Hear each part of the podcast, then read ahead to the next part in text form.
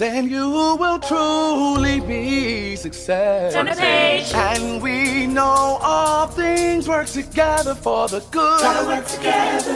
The good. Gotta work together. Oh. And we know all things work together for the good. Gotta work together. The good to those who love God. Keep God's word on your lips. Those who are called. Meditate on it day and night. According to His purpose. to do what Purpose. Says. It's His purpose, not mine. And we know all things work together for the good. work together.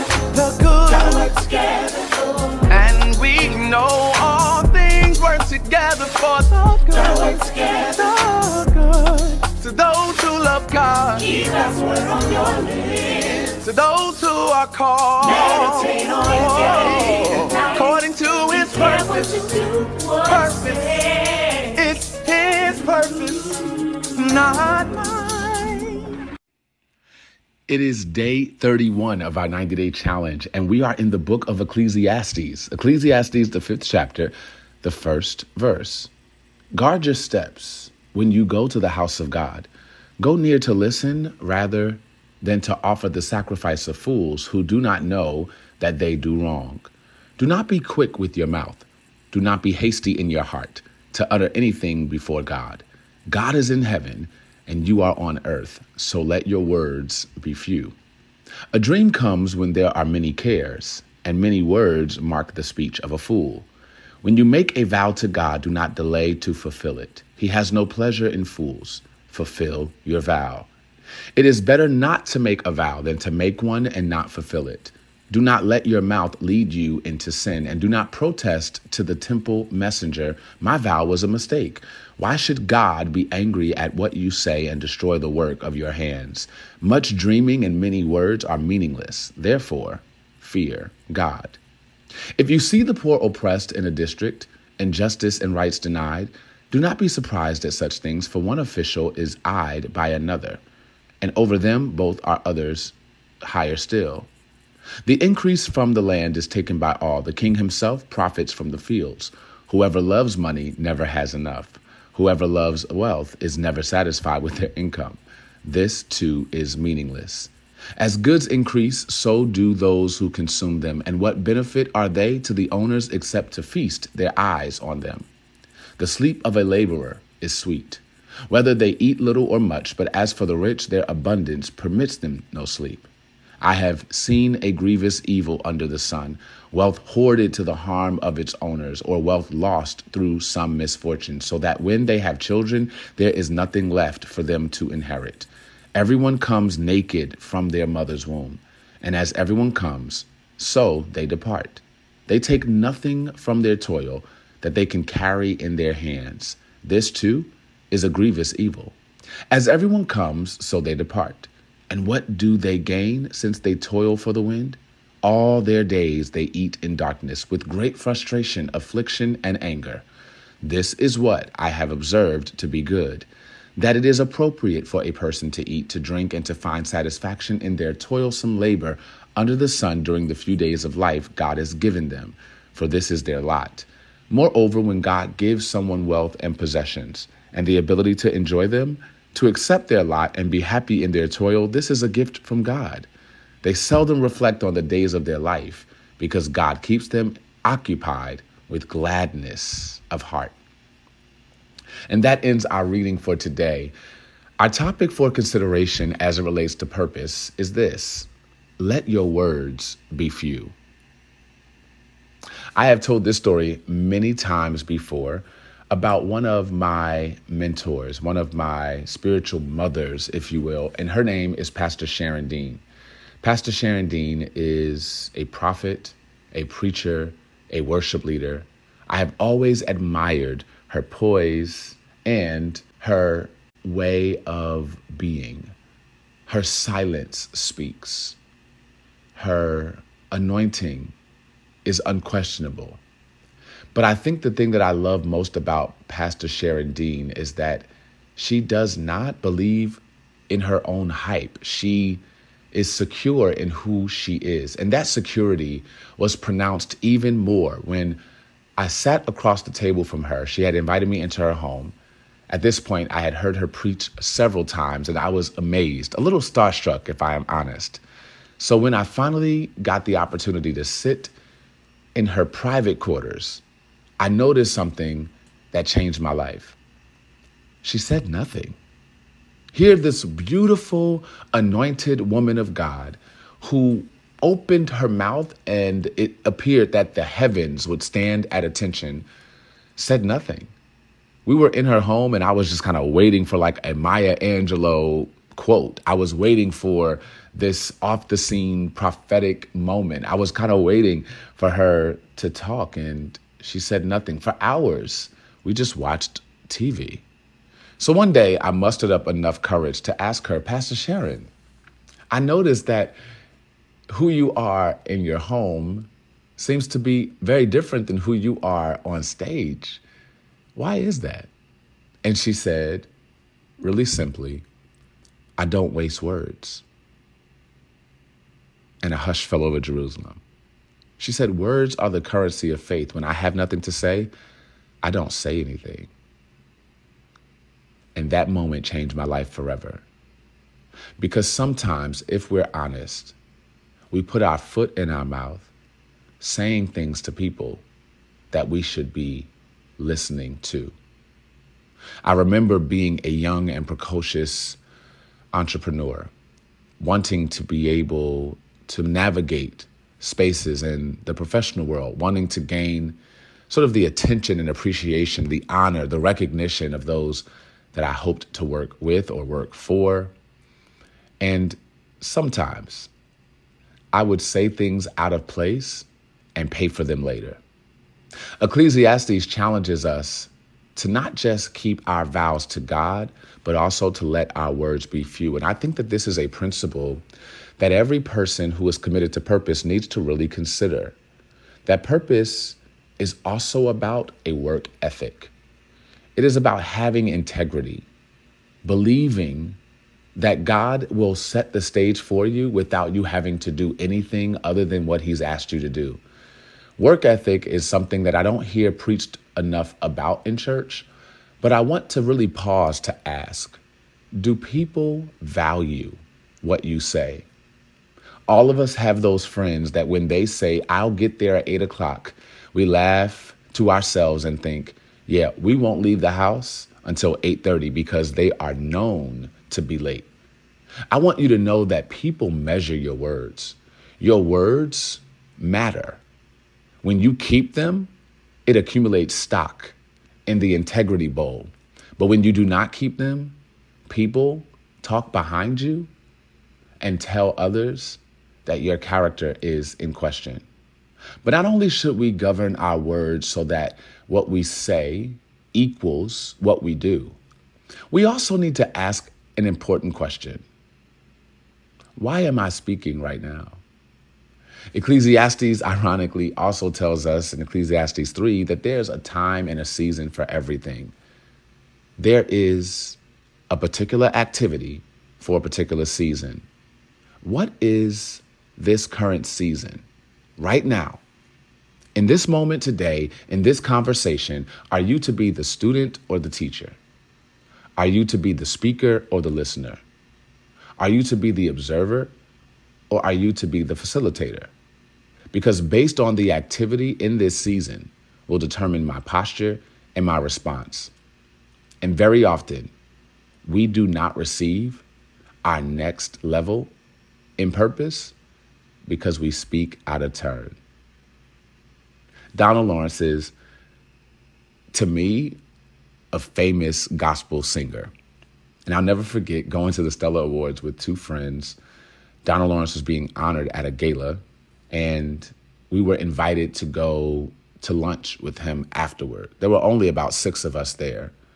And when he received his honor, next to, I believe, Shirley Caesar and some other great Christian artists, they blessed him with, I believe, a $5,000 check or a $10,000 check to basically just show appreciation for his commitment to gospel music, his integrity of heart, his character, and the paved paths that he has labored to travail so that others might be able to walk after him.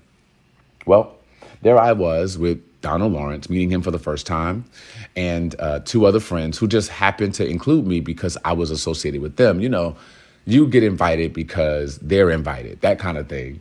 And when I sat down to order our meal, I'll never forget turning to Donald Lawrence, a stranger to me at that point, and jokingly saying, Hey, since you just got that check, it seems like you'll be paying the bill, huh?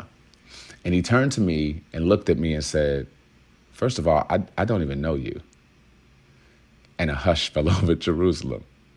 It was that awkward moment of, wow, someone I don't know just put me in my place. And the truth of the matter is, he's right. Have you ever been caught in a predicament that you know God was using as a lesson to teach you how to be in that particular space? And you had to admit, you know what? I stepped out of place. I put my foot in my mouth. I was a little bit too nosy. I asked questions that weren't my business. I do not have the relational equity to go here with a stranger, and yet I went there anyway. And when I did the examination work in that moment, because I was humiliated, I was embarrassed, and I never forgot how that moment made me feel, I had to ask myself, did I jokingly say something or did I employ sarcasm? Because the truth of the matter is, I didn't feel worthy to be at the table. Because underneath our talking out of turn is an insecurity. Underneath our talking out of turn may not be insecurity, it may be inadequacy. Underneath our talking out of turn may be this need for attention to be seen by those who are there and I think every once in a while we got to interrogate why am I speaking?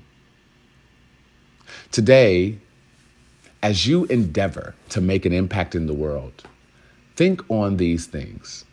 Do your words bring people closer to you, or do your words repel them from you? Are you a keeper of your word? If God was given a pop quiz and your name came up and the question was asked, Is this person reliable? What would God say? Because purpose is about integrity, it's about character, it's about the stick to itiveness to say what is appropriate in the hour and to know when not to say anything at all. I'm sharing this embarrassing story with you to tell you that I am not far from learning lessons that every day God teaches me so that I can self correct what might God be using through this story to help you not sabotage your tomorrow? If purpose is a vehicle and passion is the fuel, are your words helping you arrive or are they hurting you? These are the questions we must ask. When I speak, do people listen? When I commit, do people believe me? Would people say behind my back that I am a man or a woman whom others can count on? Or do I have traces of untrustworthy trails that make others question the veracity and the accuracy of my words? Today, I want your purpose project to be an internal examination. Read Ecclesiastes 5 and check off whether or not you are true to what you say. Do you keep your vow? Does your words put you in compromising situations?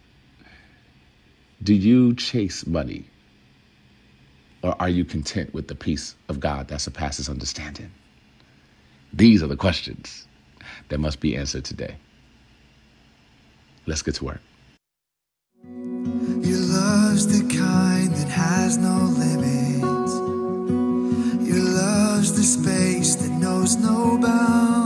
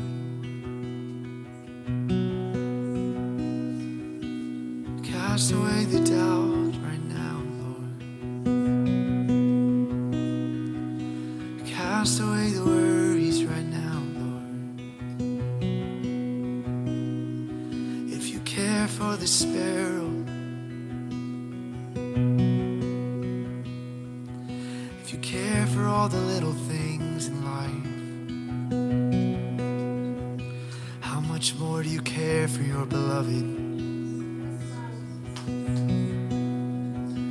How much more do you care for all of your children? So we cast our cares upon you, Lord. We cast our cares